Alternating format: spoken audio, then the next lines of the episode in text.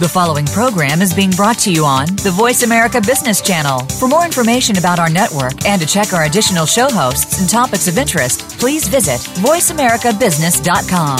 The Voice America Talk Radio Network is the worldwide leader in live Internet talk radio. Visit VoiceAmerica.com. The views and ideas expressed on the following program are strictly those of the host or guests and do not necessarily reflect the views and ideas held by the Voice America Talk Radio Network, its staff, and management.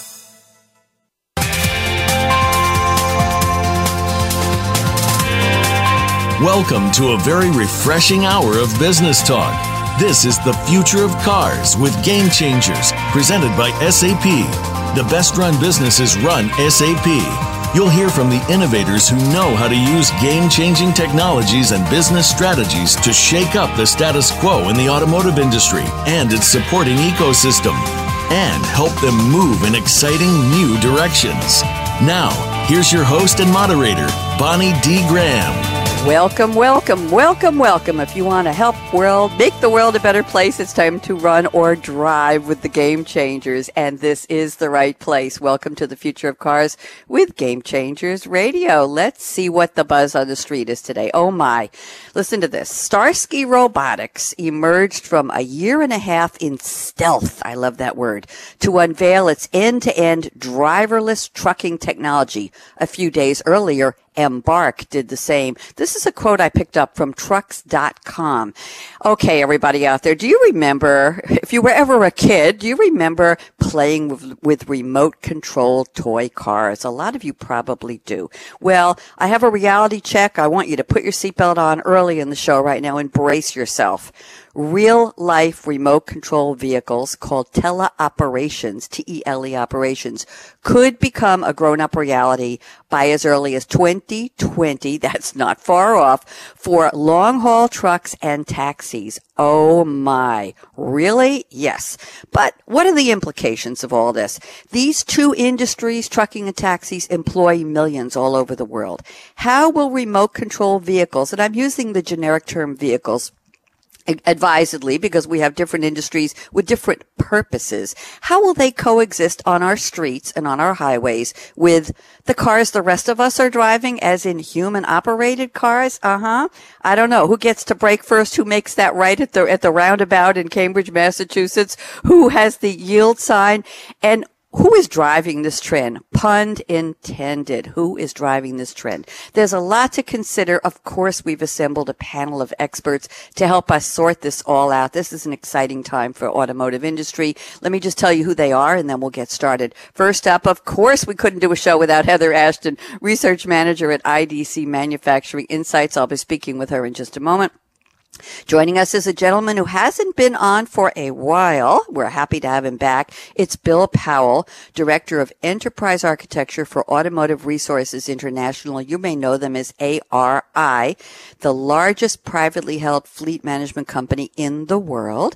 And rounding out the panel is a gentleman who also hasn't been on for quite a while, welcoming back Bill Newman. William, he goes by Bill in quotes Newman, North America Strategic Industry Advisor at SAP. Happy to have you back. I'll probably have to distinguish between the two Bills, uh, Bill Powell and then Bill Newman. I'll either say your last name or I won't say Newman. I promise we won't pull a Seinfeld on you. I might call you William from time to time though, or just be Bill P and Bill N. You know who you are. So let's go around the table. Heather Ashton has sent me a wonderful quote from Julie Garwood. I didn't know who she was. An American writer of over 27 romance novels in the historical and suspense subgenre. She also went by the name, has gone by the name Emily Chase, which is a team of writers. If you don't know Julie Garwood, brace yourself. She has over 35 million copies of her books in print, at least 24 New York, at least, I thought that was right. On Wikipedia, Heather, they say she has at least 24 New York Times bestsellers. She also wrote a, a novel for young adults called A Girl Named Summer. And here is the quote Heather has selected. He and Heather inserted or she, he or she who controls the remote controls the world. Heather Ashton, how have you been? Pretty well, Bonnie, and yourself. I'm fine, thank you very much. We have a little surprise coming in a few minutes on the show. You know what we're going to do, but we're going to keep a keep keep soldiering on and driving straight ahead for now. Tell me something, Julie Garwood. Uh, are are you a fan? Do you read all of her books? I cannot say I'm a fan. I can probably say my mother is a fan. Um, but I, uh, but when I was looking for a quote about this whole remote teleoperations, this is one of the ones that came up, and I just thought it was perfect because she's of course talking about you know remote the remote and the, the control for the TV, right? Which is a, is a, a long-standing battle between people who coexist within a house. Um, but I wanted to, of course, pull that out and apply it to, to what we're talking about today, which is teleoperations. And what, what I, you know, the real reason I think that um, I was drawn to this was the word control, because I think that's at the crux of this entire matter. Is that I think around autonomous driving and self-driving, and today we're talking about the remote operated trucks. It comes down to control, and are humans willing to cede control? Are we worried that you know the machines are going to take over?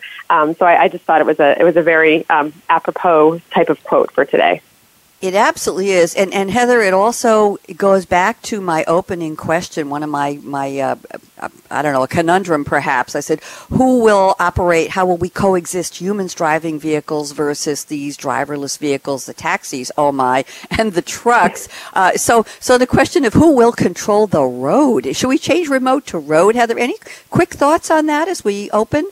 What do you think? Yeah, I think I do. I think I think it is who will control the road, the road, the roadways, and there's so many implications and so many you know different sort of players that all need to to work together to figure that out in a safe way and in a way that's going to be productive for our society going forward. Thank you very much. Productive and smooth on the road. I wonder if we'll have road rage. Do you think that we'll have road rage, or how would it be? I think that's going to go away a little bit. I really do, which which means it will it'll kind of morph into some other kind of rage, right?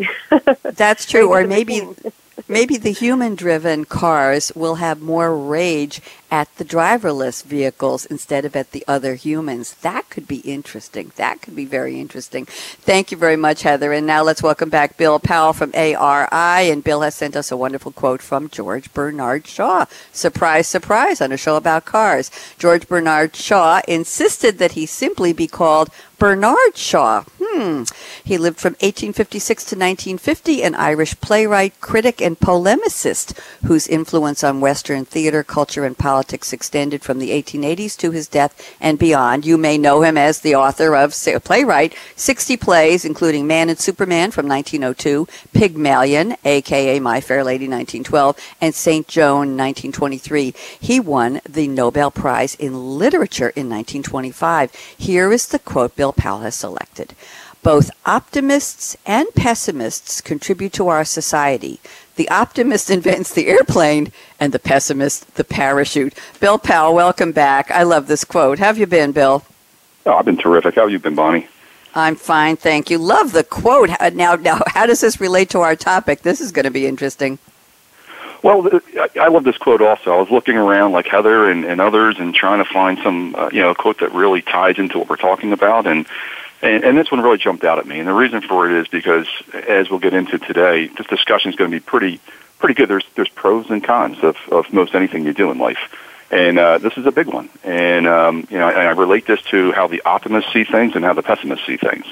You know, you, it, it's difficult to push the needle forward without having both of these people. And I equate this to having more of a balance in life, right? And a balance in technology to, to really push that needle forward.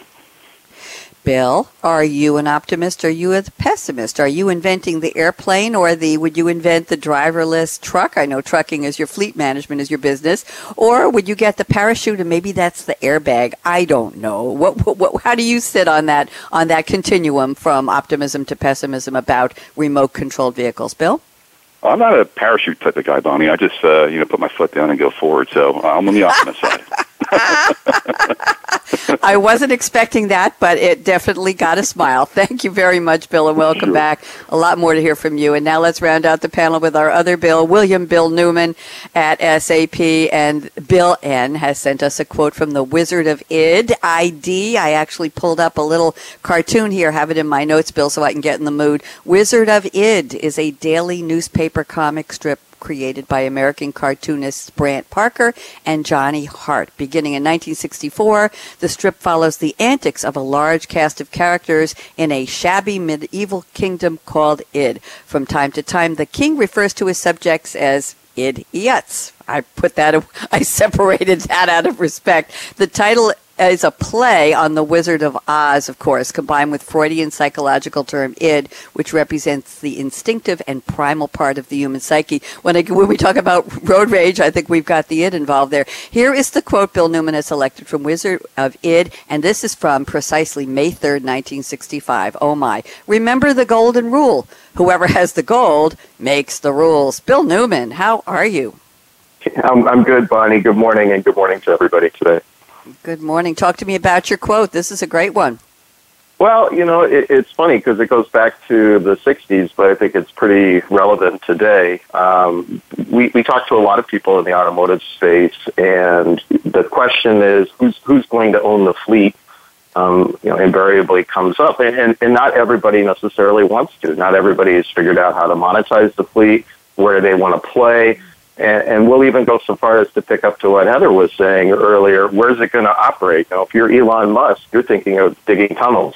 And Elon is a visionary, and he has a lot of capital behind him. And maybe some of the fleet will operate in tunnels. Some people want to go above ground or stay, you know, terrestrial on on on the road surface and just basically make our freeways and highway systems work for you know autonomous fleets. So it's going to be interesting to see what happens. You know, no, no standards or guidelines have really come out yet. Um, we'll talk about it today, but uh, it's an exciting time to be, and there's going to be a lot of influence and a lot of lobbying that requires uh, a lot of cash behind that that opinion that's going to be um, put on the table. I think over the next uh, several years. So exciting times. It is absolutely they are. And and Bill, are you the optimist or the pessimist? Going back to the question I asked Bill Powell, are you inventing the uh, the driverless car? Or are you inventing the airbag or the uh, the button that e- ejects the driver in in periods of oh my God, who goes first? Which one are you? Um, I like to say that I'm the realist, so I believe in a safe, autonomous driving experience for everybody. I, I do think that it will um, change how we believe, and not jumping too far ahead, I do think it's going to change what we consider driving. As we've talked on your shows before, I don't, I don't think our grandkids are going to have driver's licenses, and I think it's going to provide a lot of mobility for for those of us who who will age nicely into this period of great technological advances in the world of automotive and, and transportation. So I'm I'm definitely excited for it, and um, you know, hoping that we can do it um, safely with eyes wide open and uh, looking forward to the conversation today. Oh, eyes wide open. We only wish. We wish that was the case now where we have 99.9% human operated vehicles. Wouldn't that be a beautiful thing? Thank you, Bill Newman. And now we're going to circle around the table and ask our panelists A, where are you calling from? And B, what's in your cup today or what would you rather be drinking? And then we have a little bit of a surprise when I go through all of the panels. So first, Heather Ashton, where are you? And what's in your cup or what would you rather be drinking that makes you really, really smile? I am on the North Shore of Massachusetts in Ipswich. Um, today, north of Boston. And uh, as far as drinking, I have fallen in love hard for cold brew coffee that I have mm. figured out how to make myself, Bonnie. So I'm saving myself money. I argue that that's okay, that I have this um, affinity for a rather expensive version of coffee, but as long as I'm making it myself. Um, but today, because it is actually overcast here and cloudy and not quite nice, not, not a nice summer day, um, I actually am taking the cold brew and warming it up, if you can believe it. so, oh so it's my! A cold brew today because it is a better, it's a smoother, it's a smoother coffee. That's what I realize. It's not. It takes all that kind of harshness out of sometimes when you just brew a hot coffee. So I've, you know, really, it's never and, easy. And I guess in my cup. Do you buy do you buy a special type of a grind? Do you use a, a name brand coffee? How, how do you select the coffee for the cold brew process? Yeah, so my favorite coffee is the Lavazza, that crema aroma, which is a, um, an espresso bean. And I just, for cold brew, you actually have to grind it coarse because that, that helps um, enhance the flavor. Um, and it's a pretty simple, it's like w- literally a one to four ratio, one cup of grounds to four cups of water, and you just let it steep overnight. It's super easy. Um, but the results are, I, are quite amazing. If, if you haven't tried it, I would highly recommend anyone who likes coffee. Um, it makes a difference. It takes all that kind of acidity or that harshness that you get sometimes from the hot brewing process. Thank you very much. Very, very interesting. And now let's go to Bill Powell at ARI. What is fueling you and your cup, and where are you calling from today, Mr. Powell? Well, I'm calling from uh, sunny South Jersey, just outside of Philadelphia. I think it's sunny. At least it looks it was when I came in this morning. We'll see what happens today. um, I'm, I'm actually uh, in the best of both worlds here, Bonnie, with this with this coffee. I'm uh, right in front of me right now is a uh, is a caramel latte, and uh, I, I I'll drink coffee during the day, but typically I like something like that in the morning. And just to digress a little bit, my daughter just turned 17, and she had to get a summer gig, so she's uh, got a job at Starbucks. So it works out in my favor quite a bit for discounts.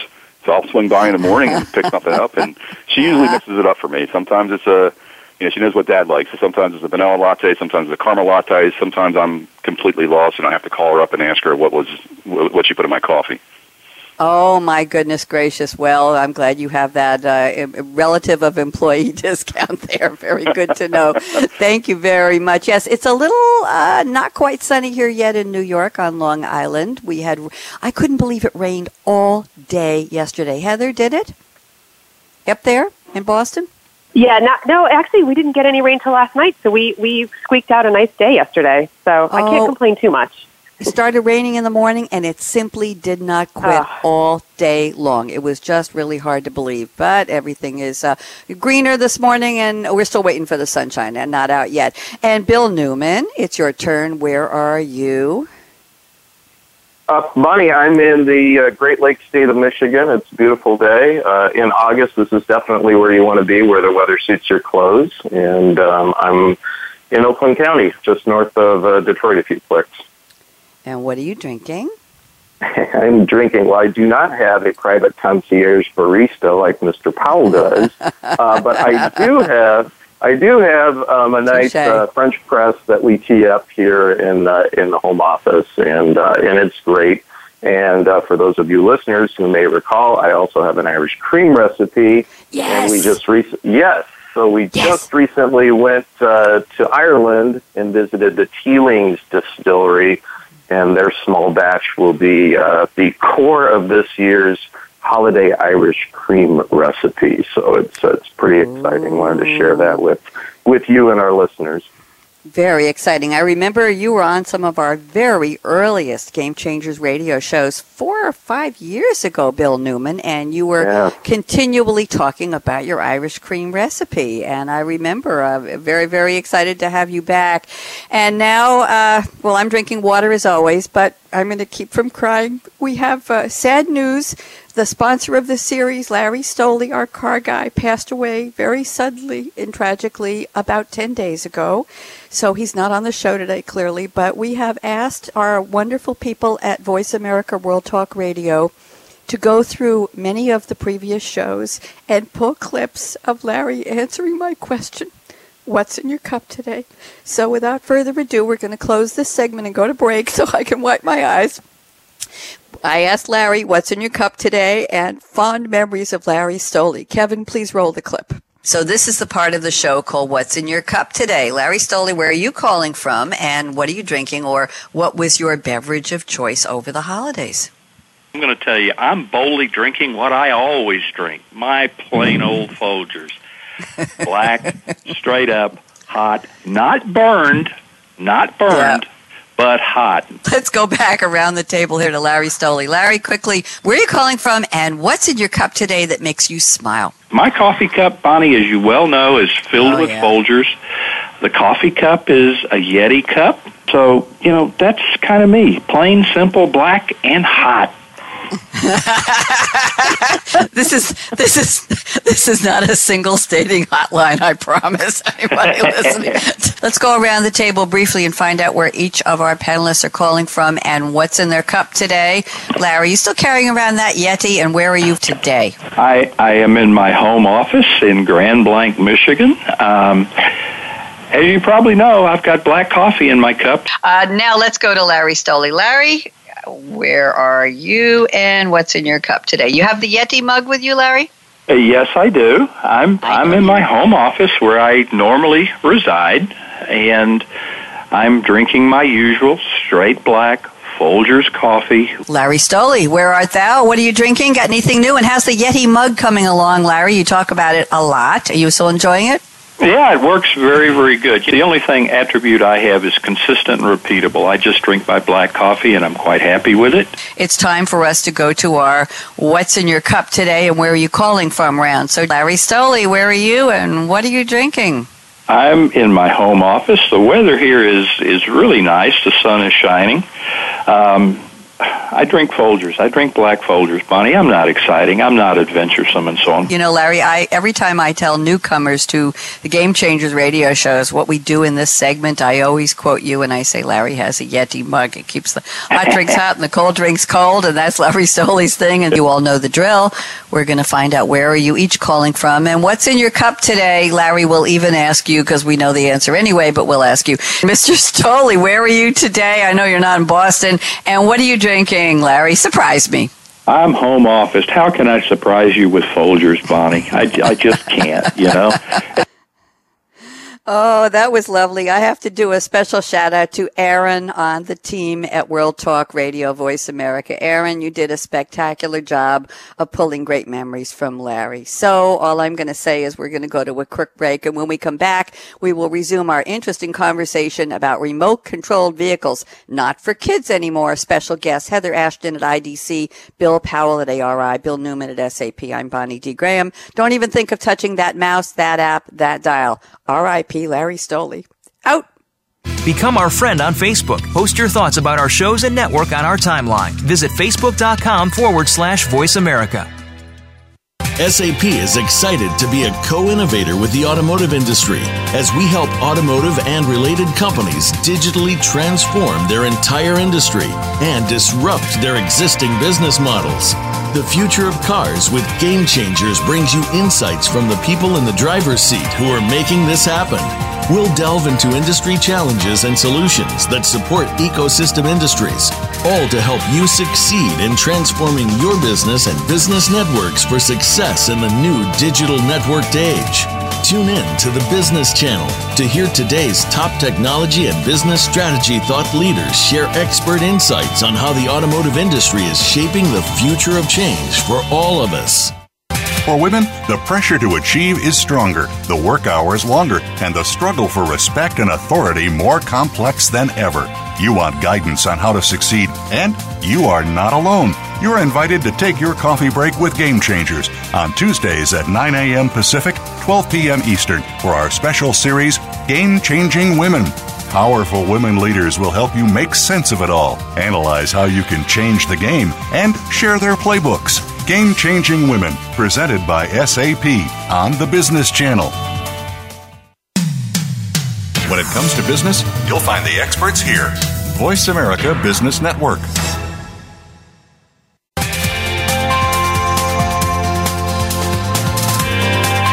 You're listening to The Future of Cars with Game Changers, presented by SAP. Email your comments and questions to bonnie.d.graham at sap.com. And you're invited to tweet during and after the live show at Twitter hashtag SAPRADIO.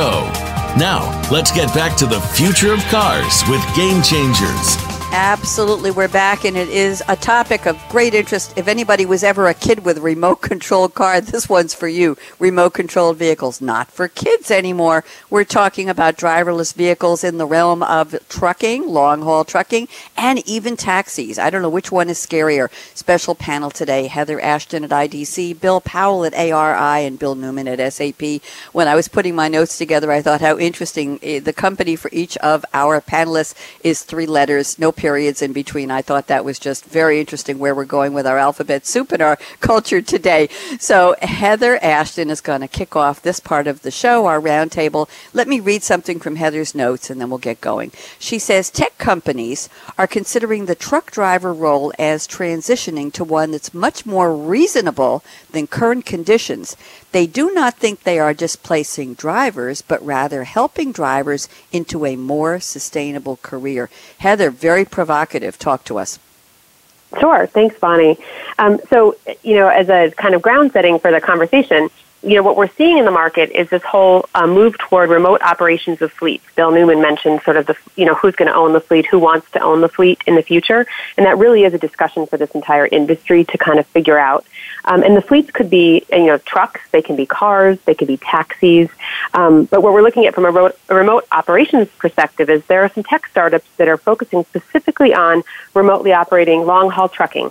Um, so the use case is where the operator sits in an operations center um, that is strategically located within cities or at the edges, and they remotely operate these fleets of vehicles.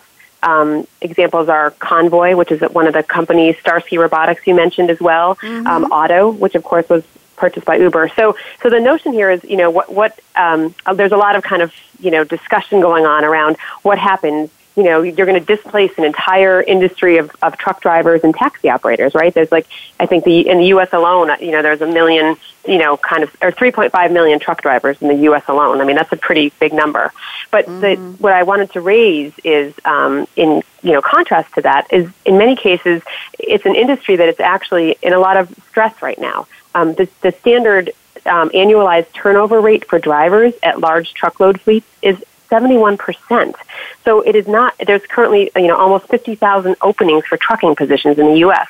So this is a, this is a job that is not easy to fill. It's not easy to keep the truckers because they're going long, you know, long distances. They're away from their families. They're not able to have sort of a normal kind of, you know, um, quality of life as far as being on the road versus off the road. So the idea is that maybe this technology can actually help you know, rep- um, not displace them, but change what their role is. And that would be perhaps they're in the operations center helping understand the nuances of moving those long haul trucks between, you know, cities. And then maybe they, when the, you know, the truck pulls off the highway, then a, then a truck driver steps in and they, they take it to the last, you know, the last mile and, and around the local route before it then goes back onto the highway again. So I think there are a lot of opportunities here from a technology perspective to solve a problem instead of, you know, as many people are talking about kind of displacing all of these workers. Very interesting. Uh, yeah, yeah, blending the driverless and the human. Bill Powell, yeah. this is your area of the world. What do you see? What do you agree or disagree with Heather? And, and uh, what do you think will happen? Yeah, a, a couple points. So, um, really good information from Heather there, and, and I think to, to level set this a little bit, because um, we, we get in these discussions quite a bit with our customers and, and other industry experts. We're really talking about a, an industry that's focused on uh, over-the-road transport, right? These Class 7, Class 8 tractors, these big tractor trailers you see on the road that are hauling material across the country or from point A to point B it, it gets a little diluted sometimes because uh, when we talk about this, some people think that it's every single truck that you see out there on the road, and it's not. It, it may evolve to that eventually, but for right now, it's really focused on a very unique market, as Heather pointed out. Um, and where I think it can really help, and it's already starting to help, is the augmentation of what that driver does right now. Meaning that can we make that driver safer? Um, you're starting to see a progression mm-hmm. of that technology, not only in the trucks but also in light duty cars. It's been around for a long time, right? Where lane departure systems and other technology where it's starting to aid the driver and it's starting to come it, it's already in the track it's already in the tractor without them even knowing it sometimes so you're, I'm, I'm seeing this as a progression as you move forward as, as far as you as far as the protecting the jobs uh, mm-hmm. yeah I, I agree I mean it's, it's it's it's I agree with Heather it's one of those areas where if we can help those drivers um, be more productive, do something maybe a little bit different, advance their career, if they want to do that, that's fantastic. I'm happen to read. I'm reading an article right now that was published by Carnegie Mellon four days ago. It's in front of me, and it's not on the U.S., but it's specifically on India and their take on autonomous vehicles. And their um, their minister of, of uh, transport and highway basically put his foot down and said we will not have autonomous vehicles in India. And the sole reason for that is because their unemployment rate, and we will not uh, implement new technology where it further removes jobs. I found that pretty interesting because if you look at all the counter arguments to that and, and, the, and the benefits in terms of reducing smog, making the making the roads safer, uh, making things more efficient, uh, the the unemployment rate in their eyes far outweighs those benefits. So it's, it's going to be interesting to see what happens over the next few years. Real wow, very interesting. So the government is saying, no, no, no, you're not going to come on our roads. Keep your high tech highfalutin, high tech, uh, driverless, your remote control, fun in the real adult world. Stay away from us. And and that's just. Do you think that will change over time as the industry evolves and and you see some good things for the actual for the physical drivers, the human drivers, or do you think it's going to be that way a long, long time, Bill? I, I think I think it's going to be you're going to see an evolution, right? I think you're going to have that downward pressure. Um, this is a in my, in my eyes, it seems like a very reactionary type of response. Yeah, uh, I'm sure it's well thought out, but it, to me, it's on the surface, it seems very reactionary. And as you know, like anything else, as time progresses, as uh, different economies, U.S., Europe, they start to implement and embrace this technology, and they drive efficiencies. If you want to compete, mm-hmm. you're going to have to embrace it also. You're going to have to get on board. Yeah, thank you very much. Good, good response there. Bill Newman, love to get your thoughts. Driverless trucks, workforce impact. What do you see? Well, I, I think uh, just to build on what uh, what Heather and Bill were, were just saying, I, I think that uh, oh, oh, the technology is coming and it is going to have an impact on our workforce. I mean, we've we've got uh, situations where you know we we can do platooning. The technology is there. Even just last week, as a part of the Center for Automotive Research um, management briefing seminars up in uh, Traverse City, Michigan, there was Continental and Magna drove a 300 mile trip across the U.S. and Canadian roads, including a pass through the Detroit Windsor Tunnel um, in a level three autonomous um, um, segment. So, it, in that way, you're looking at, you know, again, it comes back to the big question, you know, what's the fleet? You know, the technology is there. Um, and we've proven it out to, to level three um, autonomous driving, where it's it's your your hands, you know, you're available in to be able to take over if you need to from a safety perspective. But clearly, the the, the driver is is is pretty much touch free. Um, I, like the idea of the last mile. I think that uh, it is very difficult to find uh, transportation workers who can do the long haul away from their family um, you know, at a certain point, uh, the pay break even just isn't there, and you're able to find, particularly in a world of full employment like we pretty much have today, you're able to find other options that are a better work life balance. So I do think that the way we do the work in transportation is going to change, but for us passengers that um, view view autonomous driving or connected autonomous um, shared electrified case type of vehicle potential is, as something of the future that we can benefit from to increase mobility.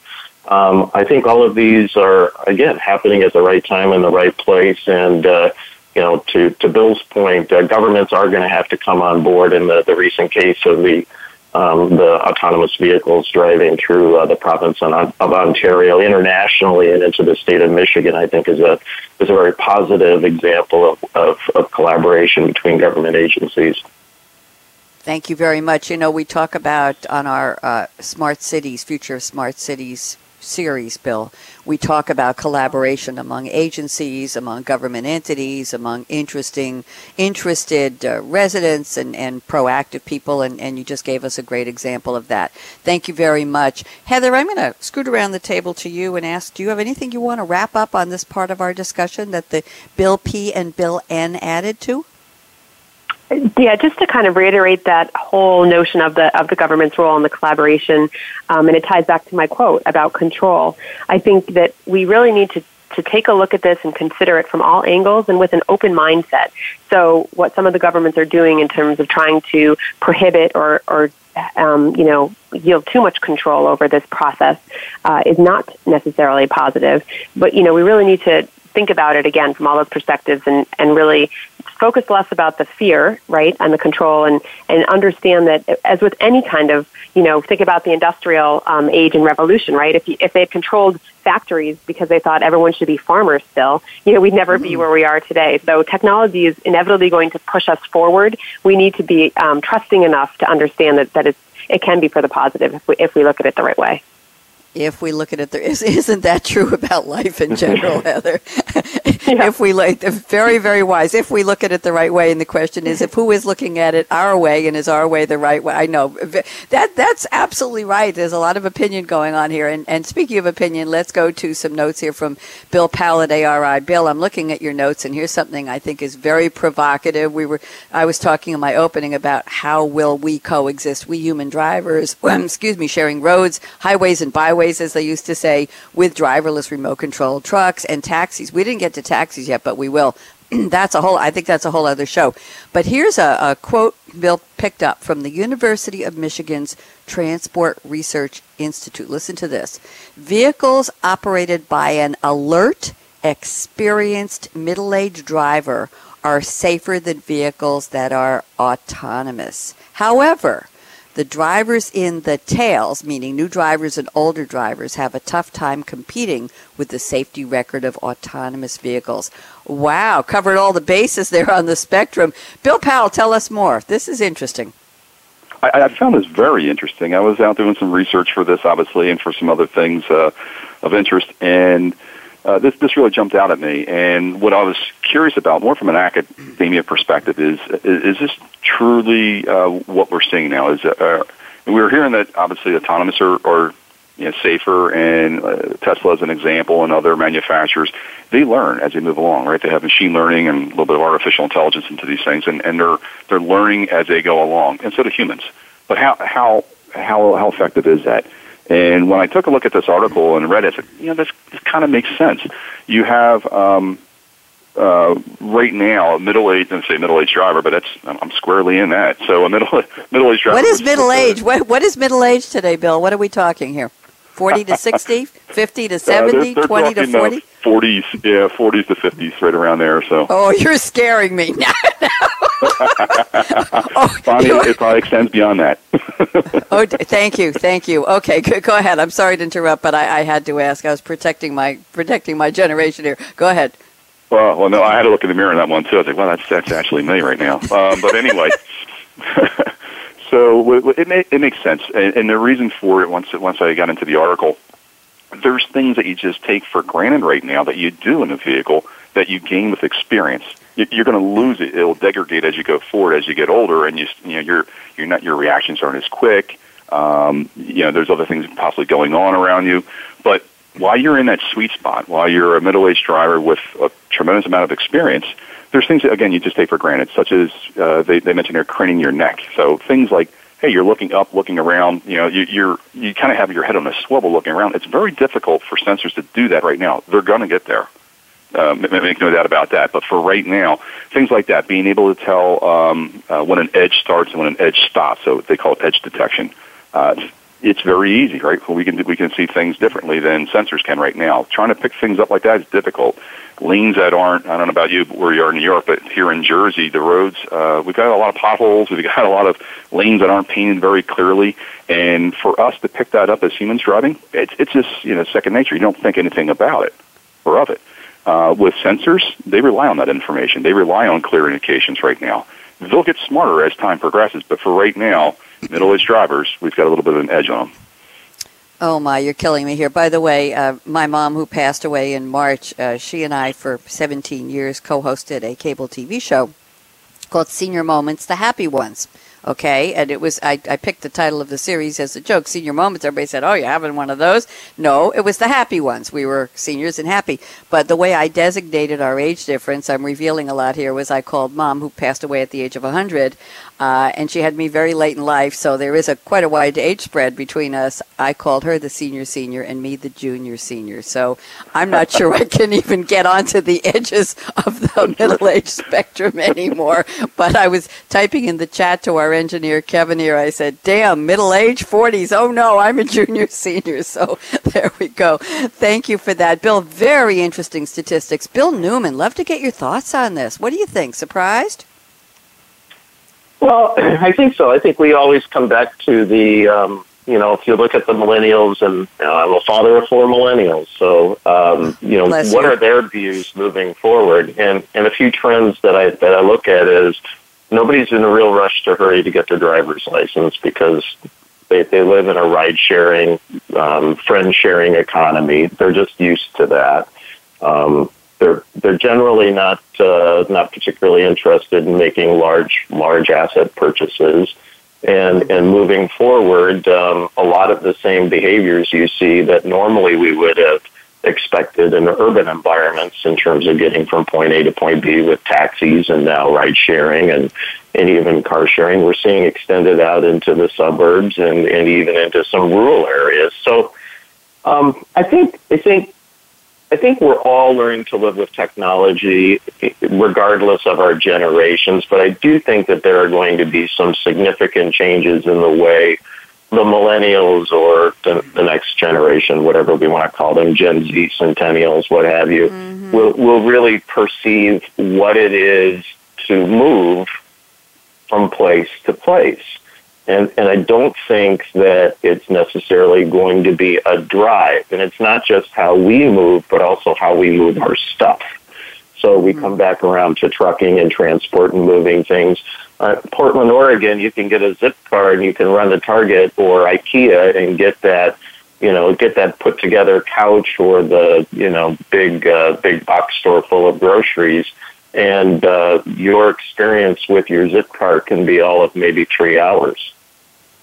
Mm. You don't have to. You don't have to have a large vehicle or a truck or a van to to move stuff from point A to point B that you own. And so uh, I think that's that's that's changing things, and it's changing things both from a retail perspective all the way up to a um, commercial transportation um, perspective, and uh, how we view it. It's it is going to change, but I think it's going to change in a soft, not so disruptive way because I think generations are just frankly pretty used to it already. Yeah. Yeah. Yep getting used to it. I, that, I think that's the, the nut we have to crack here. Heather, let's go around the table to you. What are your thoughts? Sure. Yeah, I definitely agree that there's that getting used to it. I agree. Um, I'll I'll age myself self as well and say that I have three digital natives in my house. So that's the generation beyond the millennials, which means that they were p- basically born with some kind of smart device in their hand. Um, and so I do think that that is completely changing the way we're going to see the future. Um, so, so with that in mind, I, I definitely, you know, agree that technology is going to support that change. I think, I think Bill Powell made a very good point about the, the current sort of safety versus the future. Um, in terms of the human versus eventually that sort of machine learning algorithm will take over and the technology will, will be able to kind of come up to speed to the human. Um, and, and I would point out, um, we mentioned Starsky Robotics, but they're a great example. So this is back to the truck driving. They actually um, they have coders and actual truck drivers that they hire as employees of a tech startup together in the, in the cab of those big long haul trucks, working together so that the human the truck driver who has the experience can explain to the coder what's going on here and why would I do this differently or you know how did the truck respond you know again the algorithms that are being you know built into the autonomous part um, so I think that's a very important thing that knowledge transfer. So in the beginning it has to be that kind of marriage of the human and the technology. And then as time goes on eventually yes the, the technology will be able to kind of take take over essentially so I think we are in a, a very interesting you know kind of point and I and I think um, also to that point again of the millennials and, and not wanting to be asset purchasers, et cetera, I, I, it, it'd be hard pressed to find a millennial or a digital native who wants to take on a truck driving job, right, and be away from their family, be away from yeah. you know their their social hub or whatever, right? So that's not necessarily a career path for for many of the, the kids and you know young adults who are coming coming of age these days. So that's another issue. Very interesting. They wouldn't mind driving a remote, or a long distance truck on a uh, on a, a, video game. I'm thinking where they get, right. get to talk right. about how many hours they drove without, I don't know, pulling off the road. Thank you, Heather. Bill Powell, this was your topic. You want to wrap it up for us before I move to something from Mr. Newman, please? Yeah, absolutely. I, actually, I, I, agree with with uh, with Heather and Bill on this, and I'll give you some firsthand experience as far as uh, new drivers, and this is a shock to me, uh, young people that are you know, 17, 18, 19, 20, whatever, right around that age. Um, I don't know about you, but when I was that age, I couldn't wait to get a car, right, and, and buy and go somewhere and do something, and, and you have that freedom. Oh. I was just two months ago. I was over at uh, one of the universities in Philadelphia. I gave presentations to grad students. I was at Drexel University giving a presentation uh, regarding business analytics. And, and, and you know me, I'm up there and I have to relate everything back to our car or truck. So I'm talking about business analytics and the applicability to cars and trucks. And usually it goes over very well because people can relate. You know, you can touch it, feel it, you have something. I had nothing but blank stares from all these grad, and these are grad students, from grad, mm-hmm. from about 30 grad students. And I said, let me see a show of hands. Does anyone here have a car or truck? No one raised their hand. Not, wow. not one in the entire class. And that was a shock for me. I'm like, okay, it's starting to happen at this point. Um, so yeah, we're we're starting to we're, you know absolutely. Are we starting to see it? It's it's already happening, Bonnie. Very interesting. And speaking of already happening, I'm looking at Mr. Bill Newman's notes here, William, and a uh, couple of things very interesting to me. I'm going to read two statements. One, let me just tag on to what Bill Powell said, Bill Newman, and then I'm going to tell you where I really want you to go with this. You say this phenomenon is happening as we speak. Otto, O T T O, the autonomous trucking venture acquired by Uber, is real. Could it be that we will see autonomous vehicle zones for over the road or long haul trucks and highways or taxi zones in cities? Give me a quick comment on that, Bill Newman, because I want to go somewhere else with this. But, but what do you think? Well, I think the answer is yes, and I think the, the funny thing is is that we may actually see Uber being Uberized by by its own self. So, um, what I mean by that is is that uh, you know today, if you if you want, there are ride sharing programs where you can go and you can, if you don't own a vehicle and you, you want to uh, do some ride sharing, you can go lease a vehicle to then drive people so they can ride share but the fact is, is that again, coming back to whether you're taking people or stuff in in the future, when we get to level four autonomy, you're you're not going to need a driver. So this really comes back to the whole displacement of, of, of the human as a necessary operator of a vehicle and what this transportation for getting people or people's stuff from point A to point B. In the interim, while we're still working on the technology, improving it out, and making sure that governments are okay with it and policies are in place to allow it to happen, um, you will still need to have these more transitional business models. But moving forward, um, even even Otto will be fully autonomous, and you know pods will come and go with your stuff, and people and you know it, it, will look very very differently to bill's point earlier you know you, already you don't you see people who who don't own a vehicle moving well into their 30s and you know in the future um, they may not rent cabs or they may not rent trucks like we see it today but simply you know pods will show up to move people and stuff Fascinating, absolutely fascinating. I, I still love my little sports car. I'm still happy to have my fourth fourth generation Z.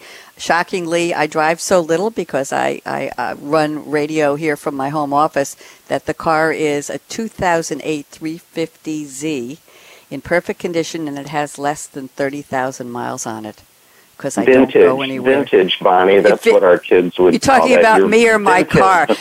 me or my car. Now, Mr. Newman, I still like you. Here's where I really wanted to go with this, and thanks for the comments about Otto. I'm posting an article here, a link to an article on TechCrunch about uh, Uber acquires Otto to lead Uber self-driving car effort. Report says so. I'm going to post that here, and here is what we want to talk about. You say there are currently offices I assume business offices, that are pioneering the use of driverless vehicles to pick up and drop off workers between the business parking lot and the work facilities. And then you add parking lots can be dangerous. An average of 221 people die in parking lot accidents annually. I assume U.S., according to an NHTSA study from 2008, the year my car was new.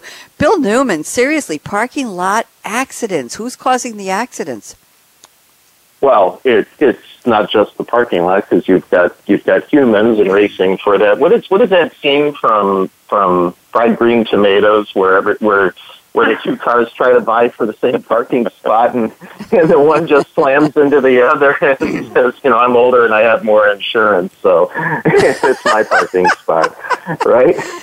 vintage, it vintage. It sounds like a Long Island shopping mall any Saturday yeah. or, or, Sunday and, of the week. Any Saturday, any Saturday. Some some weekends worse than others. Um, so back to the briefing that we just had with the Center of Automotive Research, there was a statistic floated around. People spend 30, 30 hours a year. Uh, it seems small to me in some metro markets, but maybe that's a national average. Um, looking for parking. So once you get into a parking uh, a parking environment, just going up and down um, what we sometimes in California used to call vulturing, where you basically sit in the lot and you wait for a spot um, to open. So that's a lot of wasted time. Um, there's there's obviously a little bit of parking lot rage that happens, like we were just joking about earlier. So um, there are technologies um, that are emerging and have been proven that can minimize the amount of time that we spend um, looking for parking spots. So it can alert you as you're coming off a freeway what your available parking spots and open parking lots might be, the price, if they're free municipal, et cetera. Also, if it will fit your vehicle. Um, and as well, um, you know, holding those spots for you so that you don't, and, and helping you to semi-autonomous or autonomous park your vehicle. So it sounds it sounds odd to talk about parking as a major flashpoint issue, um, yeah. but the fact is is that it is a huge, huge opportunity, um, both to just remove stress and to improve um, the performance of people getting from place A to place B. Very interesting. And you know what? That takes us up to uh, just about up to our crystal ball predictions round. Uh, two things. I think Heather probably remembers I mentioned on previous shows that when I lived in North Cambridge, in Cambridge, Mass., the way people reserved their parking spots was. This is back in the day when the husband worked and the wife stayed home in most of my neighbors' houses. My husband was at Harvard Architecture and I was finishing up my bachelor's at Boston University and my three-year-old was in uh, uh, Radcliffe Daycare. it was quite an interesting family unit we had there. And um, I remember that the wife would come out at around three in the afternoon and she would put the big metal garbage cans in front of the house and block the place where the husband's car would be when he comes home. He came home from work, and that's how you reserve parking. And there were no fights among neighbors. You knew if Dolores next door put out two cans, you know that her husband Richard was going to come home and have a damn parking space in front of his house where his car belonged. And don't mess with Dolores or the garbage cans. That's the way it went. Uh, you know, we didn't cover taxis, autonomous taxis, and I, I, it's too late in the show. We only have a few minutes left. But uh, Heather and Bill and Bill, I'm going to propose that we do another segment. What do you think? Should we should we do a redux of this topic and cover the taxi industry? I don't know if, if all three of you would be right for that panel, but should we talk about that afterwards, Heather and Bill? Bill? Yeah, you think? I think that's a great idea. It has because it yeah. has different implications than the trucking. Definitely. Good, mm-hmm. good. So I'll tell uh, David Fowler, who was our uh, Future of Business with Game Changers sponsor. I hope he comes back next year. Apparently, he's going to be working with me on setting up the future of this series, the next two episodes in Larry's absence. So, Heather, let's look into that crystal ball however sparkly it may or may not be on this slightly drab day. Still no sunshine here on Long Island. Heather Ashton, what's going to happen with remote controlled vehicles, driverless, autonomous trucks? Let's stay away from taxis for now. Around 2020 or any time you see in the future, Heather, I can give you a whole whopping 60 seconds. They're all yours. Go ahead. I'll talk fast. Um, so 2020, that's a short time frame, but I, I will say that by 2020, 2021, we will see this on, on the roadways. We'll see this um, in between, again, long haul. Think about the long stretches of highway in the U.S. and Europe. It's already happening in Europe today. Um, I think that we, I think the remote operations is the way to go because it will actually kind of assuage some of that fear from a regulation, regulatory government perspective by thinking that there still is a human keeping an eye on it.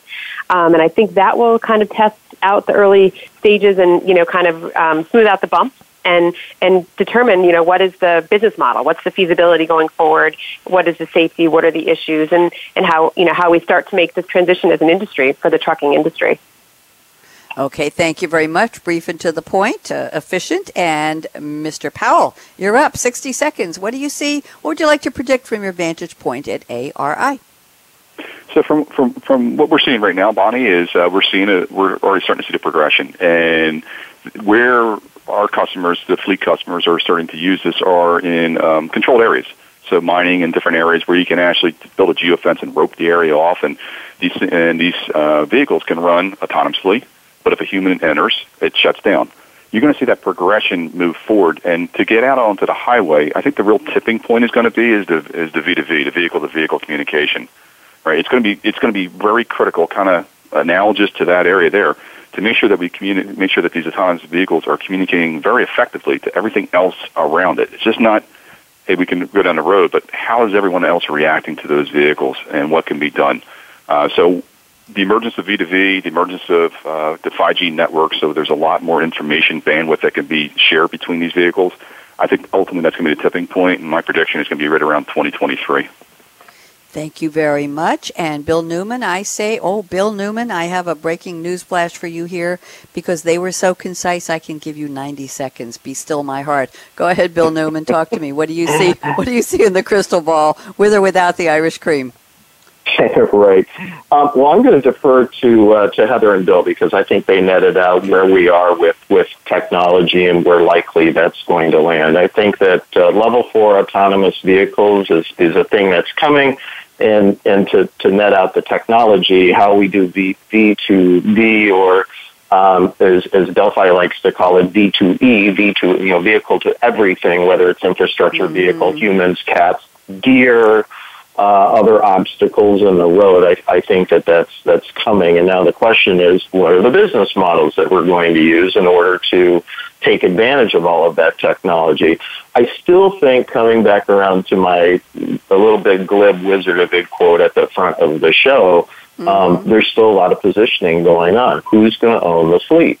And I think in the end, it's going to be a, a segmentation of different user communities, and, and maybe we'll talk about that more in future shows. But whether you're buying from an OEM brand and that's your your vehicle community fleet that you pull from, or maybe it's it's a heterogeneous fleet uh, that that may be a fleet uh, organization like an ARI or or a uh, uh, or an organization that uh, traditionally would uh, do car rentals would operate, or whether it's going to be something that's a hybrid altogether, where it's it's just going to be innocuous pods that that run around and pick people and their stuff up. Um, how people make those transportation products and put them into service, we haven't figured out what that value chain is because everybody's trying to figure out where they can make um, where they can monetize it. That's going to be the interesting thing to see. Be interesting to see if a big vehicle OEM today that has dealerships isn't actually a tier two or a tier three to who the who the actual fleet owner is that we use um, their products from in the future. So I'm really looking forward to see how that shakes out. Thank you, Bill Newman. Thank you, Bill Powell. Thank you, Heather Ashton. Special shout out to Aaron at World Talk Radio. Spectacular job editing clips from our dearly departed and sorely missed Larry Stoley. We had a great Twitter party going on here. I want to do a quick shout out to SAP Industries, Keshanta N. Thank you very much, Kesha. Appreciate that. Heather, you talk and you tweet at the same time. I'm a big fan. Channel Reach, uh, Dave Parrish at SAP Parrish underscore Denver, Raj Bal, ASUG Auto, The View C Level, Gampy, and SAP Press EPM. Thank you all very much. Again, rest in peace, Larry Stoley. We miss you. Bonnie D. Graham signing off. In honor of Larry, here is my call to action. Fasten your seatbelt. What are you waiting for? Go out and be a game changer today, just like Heather Ashton, just like Bill Powell, just like Bill Newman. And thank you also to our engineer extraordinaire, as always, Kevin Gassman at World Talk Radio. Bonnie D. Graham signing off. I'll be back in one hour. Count them along with me with partnerships changing the game with digital transformation right here, 12 noon Eastern on the Business Channel. Have a great one. Talk to you soon. Bye bye.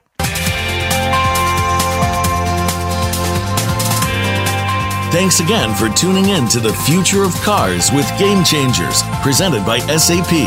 The best run businesses run SAP. To keep the conversation going, tweet your questions and comments to Twitter hashtag SAPRADIO.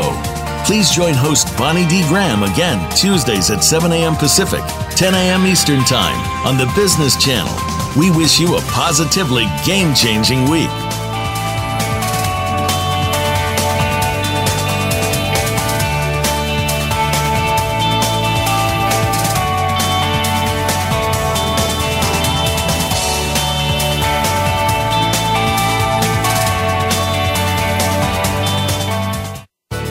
Thanks again for listening to the preceding program brought to you on the Voice America Business Channel. For more information about our network and to check out additional show hosts and topics of interest, please visit voiceamericabusiness.com.